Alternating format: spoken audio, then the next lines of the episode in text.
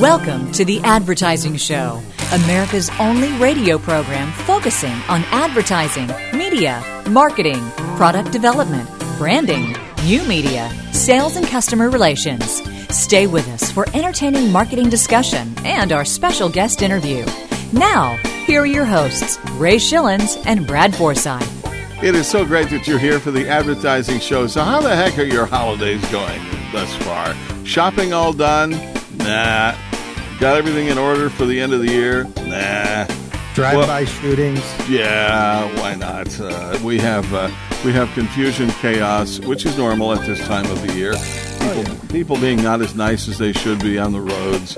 You're seeing that middle finger more and more these days, and hearing it more. But uh, but other than that, uh, happy holidays to you folks.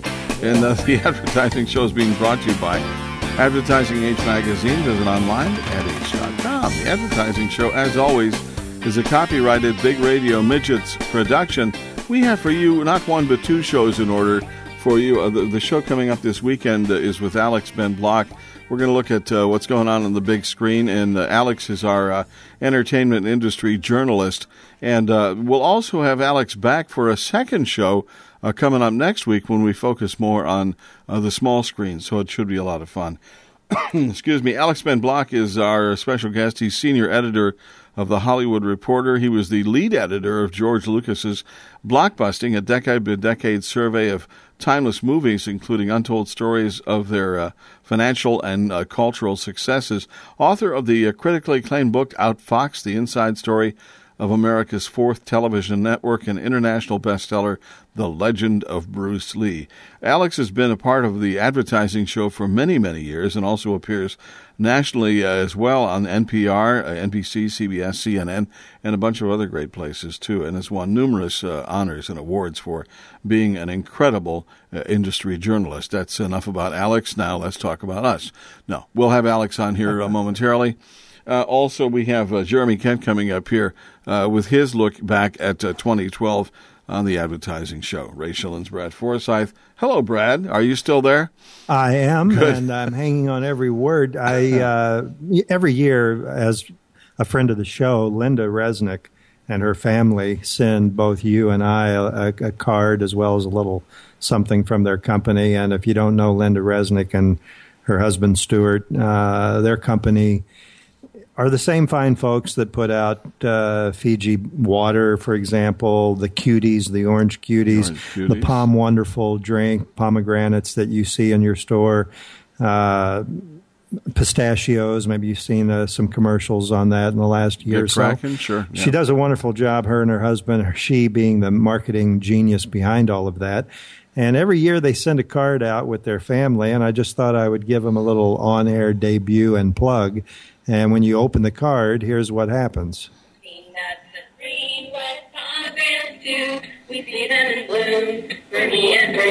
Enough of that, but anyway, that's the opening. an opening of a couple verses that you get where their family is singing. But a wonderful family a and a wonderful though. person, great. Lynda Resnick, and uh, yeah. a great marketer. And if you want to know more about Lynda, She's uh, on Facebook. She's uh, it's L Y N D A Resnick. Mm-hmm. I'm sure we'll get you a Google and see more than you ever thought one marketing person could do mm-hmm. is right there on your Google search. You can't anyway. say that they have slowed down in their in their in their not latter years, but uh, in their you know throughout their life. They seem to be always aggressively going after something and successfully uh, turning it into a uh, something that uh, somebody else wants. What a great uh, what a great team. Yeah, and I think is a good example of a marketer that understands that when a market is down, may be the best time to uh, gin up your effort uh, of marketing on behalf of some of your brands, and she's done that. Yeah, I think it was last year with the pistachio. Maybe it was the year before the pistachio campaign and of course, we all know what a few years back uh, the economy was doing, and she's also done that same uh, marketing effort with several other of her products, and I think her products have done well as a result of it. But anyway, great, she's a great marketer. We'll have her back on the show, I'm sure, in uh, 2013 or someday soon. Sure, absolutely. What's what do you have there? Well, you know, uh, an interesting piece of uh, 2012 media highlight was the fact that the digital giants are at war, according to the New Yorker.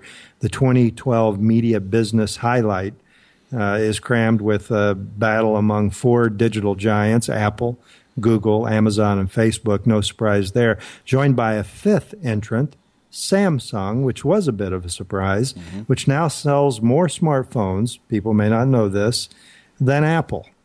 And the sixth uh, digital giant out there, Microsoft, being mm-hmm. treated kind of as a also ran. Uh, you know, you there was a time when Microsoft, not so many years ago, was looking down their nose at Google and Apple and Amazon and Facebook, and they were the giant.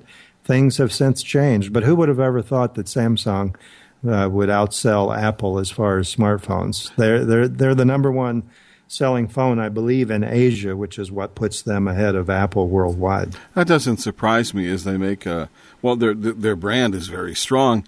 You know, look at televisions, look at all of the other things that they are uh, capable of manufacturing. So um, uh, it, it is kind of surprising, I guess, when you think about it, that they're out, outpacing Apple. I, Apple iPad Mini. Uh, do you have one of those, Brad? Or no. maybe you're getting one for the holidays, huh? Thank you. I'll look for that. Yeah. No, I didn't say I was getting one. I said, oh, are, are oh. you getting one? Oh, am I? Yeah, no. Yeah, I, yeah. I'm not sure. I haven't even gotten the Maxi pad yet, so I'm not sure if I want the mini pad. Well, apparently um, the, the iPad mini, the game changer, according to uh, uh, Matt uh, Gillis of uh, Millennial Media, a mobile advertising and data platform. Uh, impressions from Apple's new tablet recorded by uh, Millennials mobile ad partners grew an average of 28% every day in the month of November. According to them, the Mini is a must have gift. That only is true if you have eyes that are as sharp as uh, lasers to to read what's on the Apple iPad Mini. I have enough trouble with the iPad, you know. You know, I they they didn't get good reviews as I recall when they first came no, out. No, they didn't. No, they sure didn't. No. But uh, you know, I I think I don't know about you, but I would think it's the iPad market full size that they're trying to reach for that, as opposed yeah. to a new market to get you know an, an, additional device in the hands of a already user. Because I'm not sure a, a prior user like myself would say, "Oh, great, I need a smaller version when you haven't tried the regular size version. That's right, exactly right. Hey, we're uh, we're coming up here on a break, but what we're going to do is uh, bring on Jeremy Kent to look back at the 2012 in his eyes, he, is our European correspondent, of course, as you know, if you're a regular listener to the advertising show. After that, we have Alex Ben Block coming up here. So glad you're listening. Take some time out with us this holiday season and enjoy the stuff that we have here at theadvertisingshow.com. Hello, and welcome to London for the European News Desk. This week, taxing issues for American brands, John Lewis hits number one, and the UK Ad Agency of the Year. Paying your fair share has become a taxing problem for multinational companies trading in the UK, and British politicians and the media have singled out American brands for special mention. Amazon, Google, and Starbucks have been criticised for paying too little tax to the British government on their UK operations. None of the companies has done anything illegal, they have simply followed very tax efficient accounting procedures that have raised more eyebrows than taxes.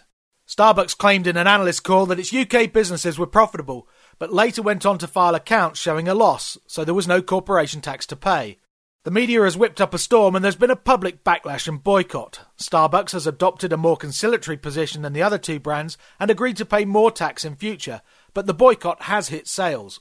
Amazon and Google remain unrepentant, and it will be interesting to see how long the public campaign persists and how much long term brand damage is done. John Lewis, the leading British retailer, has said that it's benefiting as people switch purchases from Amazon to its online outlet which has seen like for like sales up 40%. Staying with John Lewis, the retailer has just posted its best ever sales week, and the soundtrack for its Christmas TV commercial has gone to the top of the UK charts. The retailer attributed its success to its omni-channel strategy as sales for the week ending 8 December were up 15% on the same week last year. Good value, service, and advertising seem to work. Finally, Marketing Magazine has named BBH as its advertising agency of the year, with Abbott Mead Vickers BBDO coming in second. Future Brand took the honours as the branding agency of 2012, LBI won the digital category, PhD won media, and John Doe won PR. Congratulations to all of them. This is Jeremy Kent at the European News Desk for the Advertising Show. Welcome back. This is the Advertising Show with Ray Schilens and Brad Forsythe. We've told you about Alex Ben Block, and if you if you've not met him before, well, this is a good first opportunity because you're going to love the guy as much as we do. Alex Ben Block, uh, welcome uh, welcome back to the show as we do our year end uh, uh, recap and wrap up. Welcome to the Advertising Show. Thank you, Ray and Brad. Always a pleasure to be here. And always a pleasure to have you. Uh, our regular listeners know you are a uh, a go to guy and a standard uh, appearance here on the advertising show throughout the year, but has become one of our traditional end of year features, uh, wrapping up the entire entertainment industry. Who better to go to but Alex Ben Block? Let's Absolutely. begin, Alex, by talking about this year's box office hits. And I guess while we're talking about hits, we're going to have to throw in disappointments. Well, uh, there certainly have been a share of disappointments this year as well as hits. Uh, you know, I think uh, you know every year has those, but uh, personally, I'd rather talk about those who made all the big money, like the Avengers, the biggest movie of the year, which uh, grossed over six hundred and twenty-three million dollars just in the U.S. and uh, an equal amount overseas. Wow. And uh, so, among the other top grossing movies of the year, The Dark Knight Rises, uh, another big one with 448 million domestic. The Hunger Games, 408 million. The, tw- the uh, final movie in the Twilight Saga did 268 million domestic, and Spider-Man rounding up the top five with 262 million in uh, in the domestic take. So, uh, but you know it was odd because it started out as a slow year, and uh, the numbers were actually down, and the summer was uh, down considerably from past years. One of the worst summers in a long time, even though there was a lot of big movies. But uh, in November, with the arrival of Skyfall and, uh, and the, the Twilight Saga and some other movies, uh, we've seen the box office turn out turn up, and it looks like it's going to be a pretty good year. So, what do you think was the reason for the slow summer months? Well, you know, it's always about the content. Either people like what you, what what's out there, or they don't like what's out there. And uh, in this particular summer, even though we had a lot of big titles, uh, you know, it just uh, wasn't uh, what people thought it was going to be. Could could the Olympics have had any influence or impact on that? I mean, it was still what two three week uh, event there on television. Uh, could yeah, that have impacted the movie industry?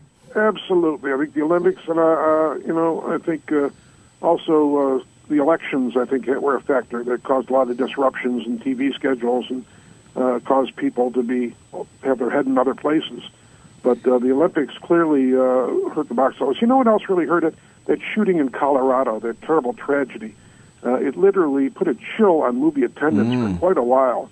And I think people were almost afraid after the uh, the Batman movie incident to go to the movies, uh, which was really unfortunate, but uh, that was kind of the way it was. There was a lot of other promotions tied to that Batman movie as well, not only uh, around the country, but here in the in, in, the Houston market as as well. And some of those folks uh, actually uh, uh, postponed and or canceled the venue after that, just because of being afraid of repercussions from that. Yeah, I think it's going to, you know, even now it still resonates with some people. I think, you know, the, the history is that there's been other incidents in theaters over the years, and they do have a chilling effect. And the public has a pretty short memory, so after a while it does go away. But uh, you know, I think uh, people are still concerned, and uh, really, uh, you know, I don't want to get into politics, but the the issue of guns being so prevalent and available in our society is a continuing issue, and it's something that instead of getting under control uh, seems to be moving in the opposite direction. So, as much as uh, you know, murders were down in the past year, the number of people shot with guns was way up. And I think that uh, what happens in the real world does affect whether people want to go out to public venues, whether it's a sporting event or a movie. And I think uh, it did have an impact in this case. I had a quick question too, as it relates to guns. Uh, you know, with the NFL stuff, uh, with the comments made by uh, that NFL uh, commentator I do not remember his name. Uh, was it Dan? I believe. Um, uh, uh, talking about the fact that he's you know really uh, standing up against uh, guns and, and, and, so on and so forth. Do you know what I'm talking about, Alex? Uh, yeah, I think I do. was it Bob Costas? Yes, it was Bob Costas. Right. He was on the Piers Morgan show and said that something had to be done about the gun culture in the United States. Um, well, actually, he did it at uh, halftime during a game when he normally would just be talking sports, and yeah, he decides to yeah. take that topic. All right. Okay. So I think he must have done that and then maybe talk further about it.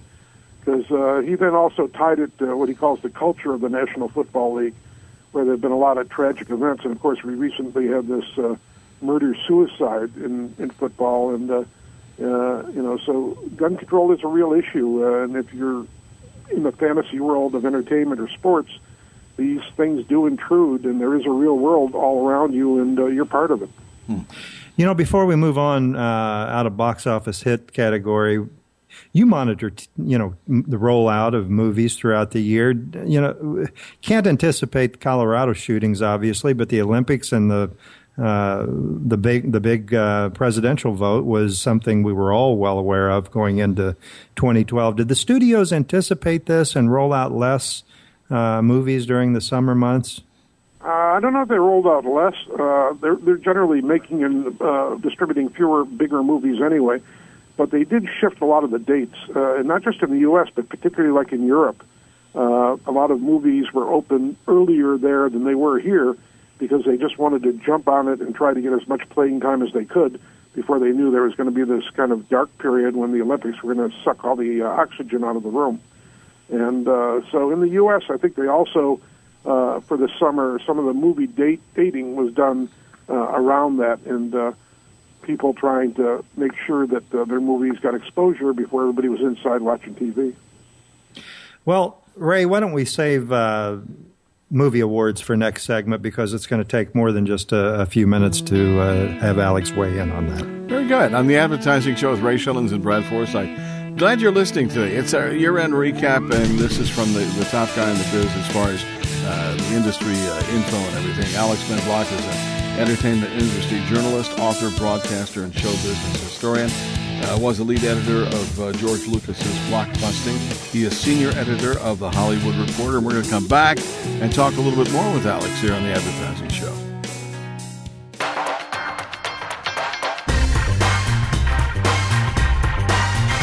You're listening to The Advertising Show with Ray Schilens and Brad Forsythe. Back with you on the advertising show with Ray Schilens and Brad Forsythe, and our very special guest out of LA this weekend as we wrap up the year. It's Alex Ben Block. Alex, welcome back. Thanks so much. You know, uh, I guess it's no secret box office successes don't always translate to critical success. And with the award season upon us, Alex, uh, this year's uh, crop of great movies, I guess, will all be in the hunt for the prestigious as well as profitable movie awards. Share with us your thoughts on the expected award winning movies for 2012 as we enter into the uh, award season here. Well, early on, I think there's no question that Zero Dark 30, the movie about the hunt for bin Laden, uh, made by the Hurt Locker team, uh, clearly is the front runner now for the Oscar. It has won a number of important awards, including the top honors from the New York Film Critics, from the National Board of Review. Uh, it didn't win the LA Critics Award, but it has won a number of others, and I think uh, you can kind of count on that one as being in there. Another movie which I admire greatly, I may not completely love, but I certainly admire is Lincoln. Uh, it got the most nominations from the broadcast critics, who are a pretty good barometer of what the big award season movies are going to be. And I think Daniel Day Lewis, in particular, for his portrayal of Abraham Lincoln, is a serious contender for uh, Best Actor. Uh, and I think Sally Field is uh, also highly likely to be nominated for Best Supporting Actress. Uh, but there's others too. You know, Lincoln is actually a reasonably priced movie. Only cost about sixty-five million to make, which is a lot of money to me. But in the movie business, not that much money. Uh, but there's some lower priced movies that are contenders too. There's a very interesting independent film made for about two million dollars called Beast of the Southern Wild, and uh, mm-hmm. it hasn't been as wild, widely distributed as some, but it's uh, it's really a powerful movie in its own way, and and really takes you into almost a different world in a different way. And then, of course, you know, there's Les Mis and uh, uh, Silver Linings Playbook, which is an interesting picture, uh, which Bradley Cooper stars in, and uh, kind of deals with the whole issue of uh, depression and medication and and uh, and life in a different way. And I think uh, all of those are going to be in the mix uh, for what appears to be, uh, you know, a pretty competitive award season. But if you got to bet on something right now, bet on Zero Dark Thirty uh, for Best Picture. You know, uh, as you mentioned, the, the capture of bin Laden Zero Dark Thirty movie was all uh, teamed up around the uh, the, the fi- fine folks that created the Hurt Locker. Great movie. Couldn't they have just used the same uh, or similar type title, the Bin Laden Bedroom Saga, dot dot dot Hurt Locker?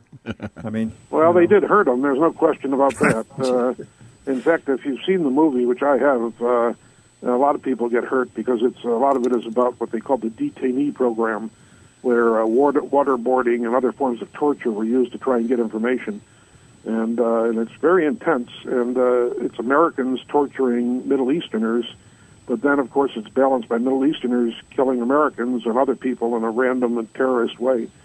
So uh, you know it's an ugly world, and that movie it's hard to call it entertainment, but it certainly is a powerful, intense movie, and uh, and it brings home a lot of what's going on in the world today, and and how governments and terrorists are fighting each other, and how close we all are to the edge.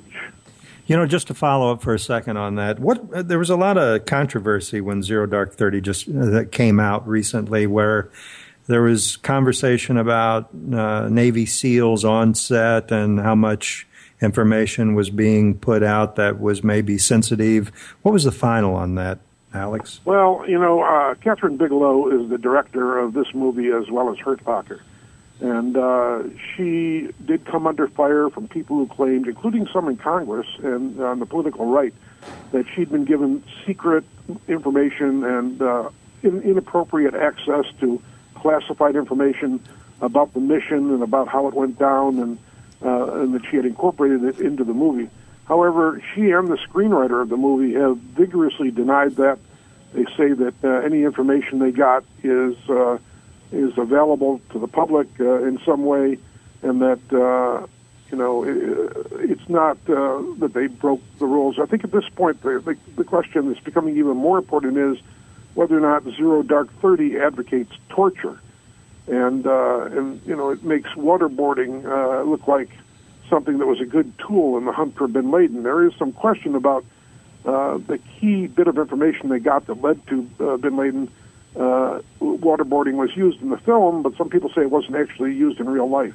You know, once uh, Barack Obama became president, he outlawed a lot of the harshest forms of torture and the stuff that was going on, saying that for the U.S. to regain the moral ground, uh, we really have to uh, operate in a different way. And after that, those tools were taken away from these people. But in this movie, it makes you wonder if, uh, you know, if you're looking at it from the American point of view, if uh, that form of torture wasn't a good thing, if it can save thousands of lives and stop terrorist incidents and uh, make sure that there's not another, uh, you know, September 11th type tragedy in our future. Really? Well, Vice President Cheney tends to line up with your final thoughts there, and has said so uh, since leaving office. Let's uh, chat a little bit about uh, the upcoming Oscars as well as the jockeying around that's going on with the award season this year. I understand the Academy Awards is uh, getting a little paranoid about their timing and trying to move things around a bit.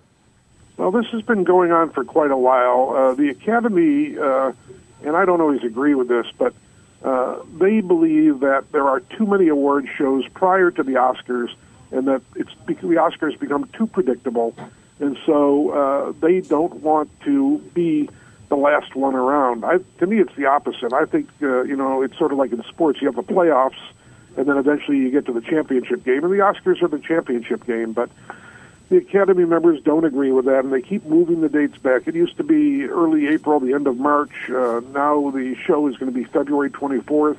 Hmm. Uh, it used to be the nominations came out. Uh, you know, somewhere in uh, in late January or even February. Now they're going to be out uh, January 15th, uh, which is actually a couple of days before the Golden Globes are given out. Uh, after the Golden Globe nominations are announced, but before the awards are actually given out. So uh, little by little, they've been pushing it back. But you know, one of the points of the Academy Awards, uh, aside from being some guy in Hollywood who wants to get his back patted, is to give movies uh, a recognition and to allow people then to go to theaters and see some of these movies they might otherwise not see. But when right. you shorten things up so much, there isn't much time to get to the movie theater. And I think it takes away from the whole process, and uh, and it doesn't. You know, Oscar needs to be Oscar, but uh, clearly the people at the Academy don't agree with anything I've just said, and are moving in a completely different direction. Uh, and as a result, everybody else is squeezed into a very narrow period. And for the Writers Guild, the Directors Guild, the Golden Globes, the broadcast critics, everybody gets jammed in, and it all happens more quickly than it has in the past. Hmm. Well, what and what does that do for the strategy where where the studios are releasing a lot of movies in December to be a part of the 2012 uh, release, I guess, date, and will this impact that? Well, it's already having some impact. They still can release the movies in December, but what it's forcing them to do is finish the post production earlier. And it's not just the Academy Awards. The New York Film Critics and the National Board of Review, uh, the LA Film Critics all came out with their selections in the first week of December. And so that means that uh, all of their members had to have seen all of the eligible movies prior to that. Uh, many of which, of course, don't open till later, but they end up seeing them in special screenings or on so-called screeners on DVDs. But not every movie should be seen on a DVD. Uh, you know, The Life of Pi is a movie that really should be seen on the big screen, or you can't appreciate the quality of the movie and what they're trying to do visually.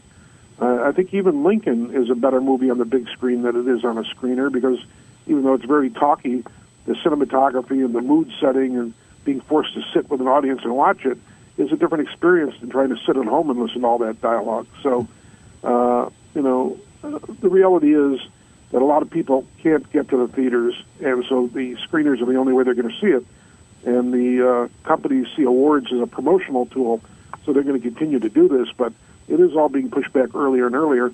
What you're also going to see here is uh, a lot of uh, award uh, activity during the Christmas period, uh, when normally it's a blackout period for Hollywood and for the kind of people who vote on awards, but they have no choice. The uh, voting is so early; they got to get them when they can, and hope that if they give them the DVD while they're sitting skiing or sitting in Hawaii on the beach, they'll also be taking a break and watching movies. Who knows? You know, I don't know about you, Ray, but I think Lindsay Lohan is a great reason to hang on through the break and join us for next segment. What do you think? yeah, we've got a uh, actually have her restrained here, so she's not going anywhere. That's good. Nice looking ankle bracelet. Yeah, absolutely, it's got a little few diamonds around it here with uh, Ray Schilens and Brad Forsythe on the advertising show. Uh, we're at the movies this week with Alex Ben Block as we look back at uh, 2012. Now, next week it's going to be part two of this interview. We'll have Alex back and we'll talk about the television and a whole lot more here. But apparently, Lindsay is in the green room and get that uh, get those M&Ms away from her. We'll be back in just a minute.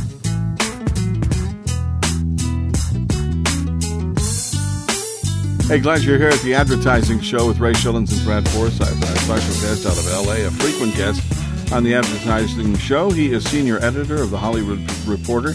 He also drops by other shows from time to time, like NPR, KNBC, NBC, CBS. You've heard of those as well, I'm sure. His name is Alex Ben Block with Ray Schilens and Brad Forsythe. You know, it's interesting, Alex. I see uh, with with movies on the brain here, at least uh, for this show.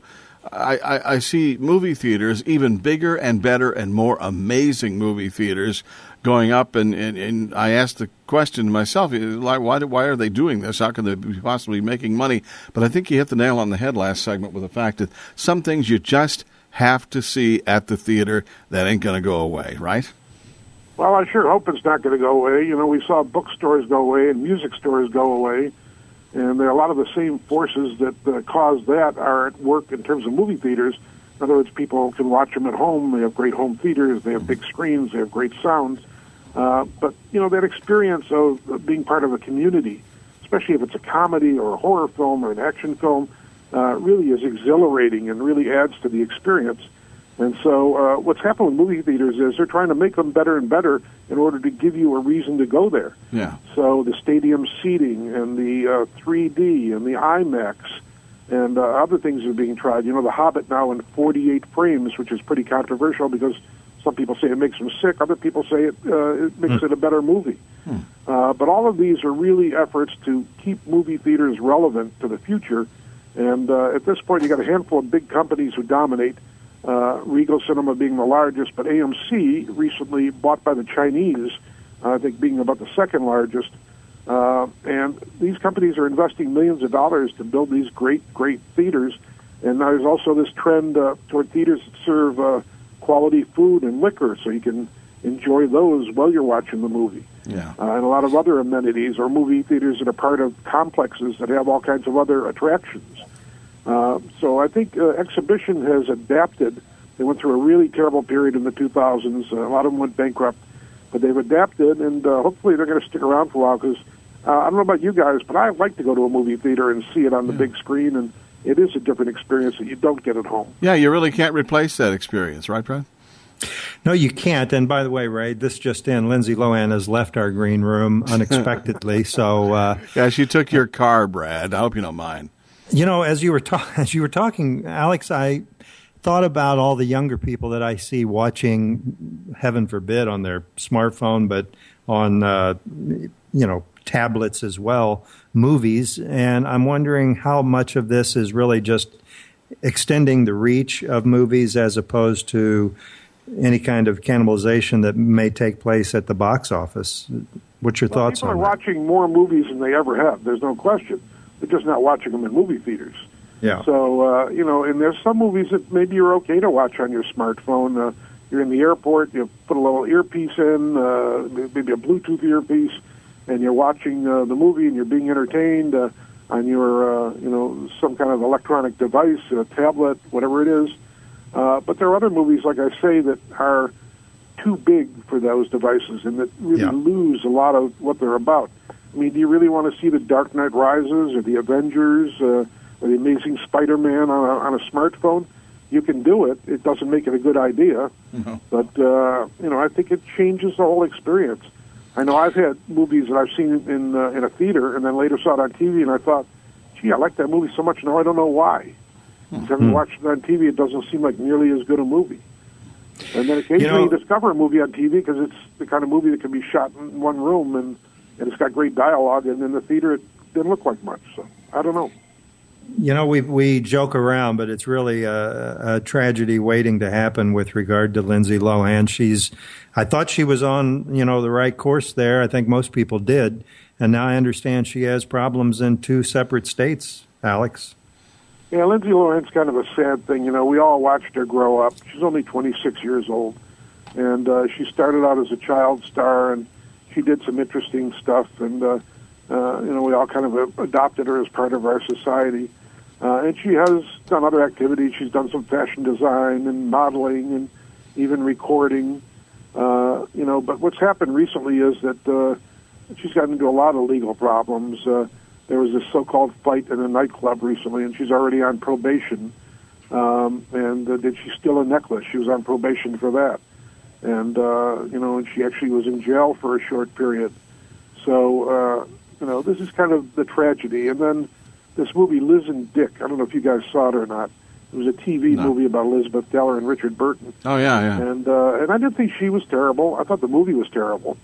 Uh, you know, really stilted dialogue and didn't really tell the story very well and didn't really capture these uh, these great artists uh, in a way that that was entertaining and encompassing and, and engaging. Uh, but it was a poor choice. She apparently was paid about three hundred thousand dollars to do it. Uh, Larry Thompson, who's the producer of the movie, was quoted uh, saying, uh, uh, "Hiring Lindsay Lohan is not for the faint of heart." and uh, and actually they even had a car and a driver for her, and she had to say in her contract she wouldn't drive during that period, and yet she still went out and drove and got into an accident on the Pacific Coast Highway, denied that she was the driver, she may or may not have been the driver. She said she wasn't. The police say she was, so she's facing charges over that. Uh, but I guess uh, what I'm really saying is, in this media world, uh, some people get caught up in the swirl of events and their life plays out in the most public and horrible way. And she seems to be one of those people who is kind of a self-made victim, and uh, and her terrible life has been playing out in front of us. And she's still young enough that I hope she can turn it around. But you know, I've seen other young people and their careers go away. In some cases, their life goes away, and uh, so you got to worry about her. Even though I don't know her and I don't have any personal connection to her, uh, nobody wants to see what happens to Lindsay Lohan happening to Lindsay Lohan. Right. You know, speaking of uh, life playing out in a public arena, Arnold Schwarzenegger, your fine former governor of the state of California, I assume that's where you are today. Uh, this guy's uh, had a, a, life in the public eye from both a, a, political standpoint, but also on a personal level. How's his acting career going? Well, the fact he has one again is the first surprise. You know, we all know that uh, he was in a lot of big movies and he had a big career.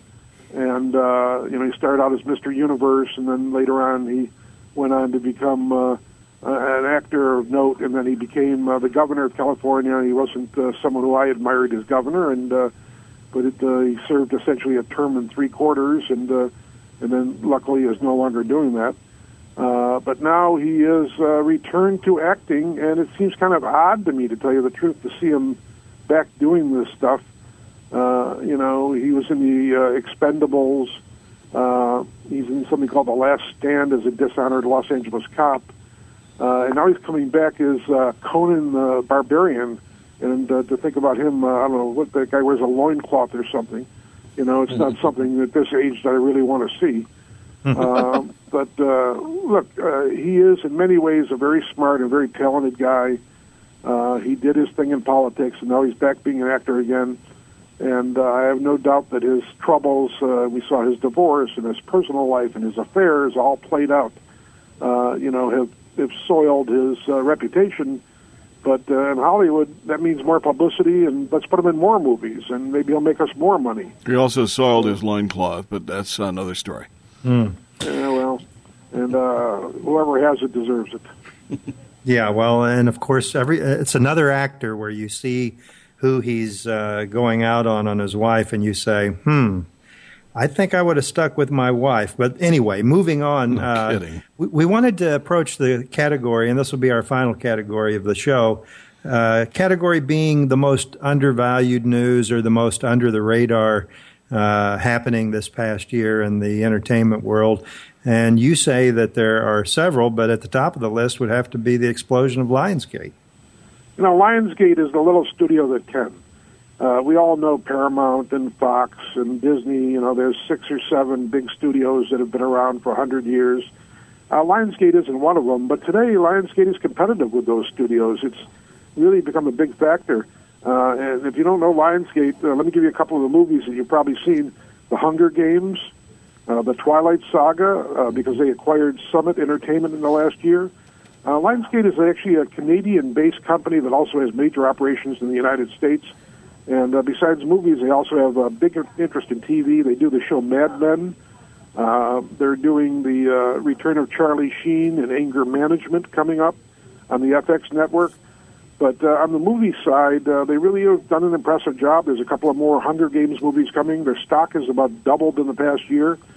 And uh, many, many people have tried to come into Hollywood and form studios, and and most of them are roadkill. Most of them lose their money and whimper and you know get out of town.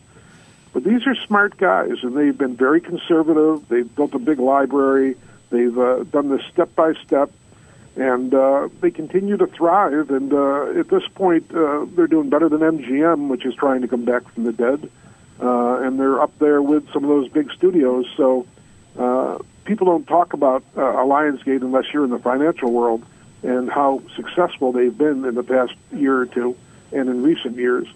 But under Jon Feltheimer's direction, and he's been there now since around 2000, uh, they really have emerged as a major studio, and that's something that very few people or companies have been able to do in Hollywood in the last hundred years so I give them a lot of credit for it. Well, that's a show for us, don't you think, Ray? I think that's a that's a wonderful show. At least as uh, we get part one of two here at the advertising show. Next week we'll take you to the uh, the smaller screen, and when I say that, I mean something smaller than 55 inches. If you know what I'm saying. On the advertising show, Alex Ben Block will be back with Alex next week. And we want to say thanks to you for listening today to the advertising show. It's being brought to you by Advertising Age Magazine. Visit online at adage.com the advertising show is a copyrighted Big Radio Midget production. It is powered by an incredible machine called Schipul.com, a platform called Tendenci. Check it out. They're our web partners, and they do one heck of a great job. It's S-C-H-I-P-U-L.com. Schipul.com. Thanks, guys. Back next week with more of Alex Ben Block here on the Advertising Show. Be nice to people as you shop and drive this holiday season, okay? Thanks. Why do more media professionals read iwantmedia.com? iwantmedia.com features reports from industry leaders and media personalities. iwantmedia.com gives you quick access to news, stats, trade orgs, and industry publications, and it's updated daily. Forbes says iwantmedia.com contains everything media professionals need to stay ahead of the game. The Washington Post calls it the source for the serious media geek. Do you get it? If you don't, you should. To sign up for free daily email alerts, visit iwantmedia.com.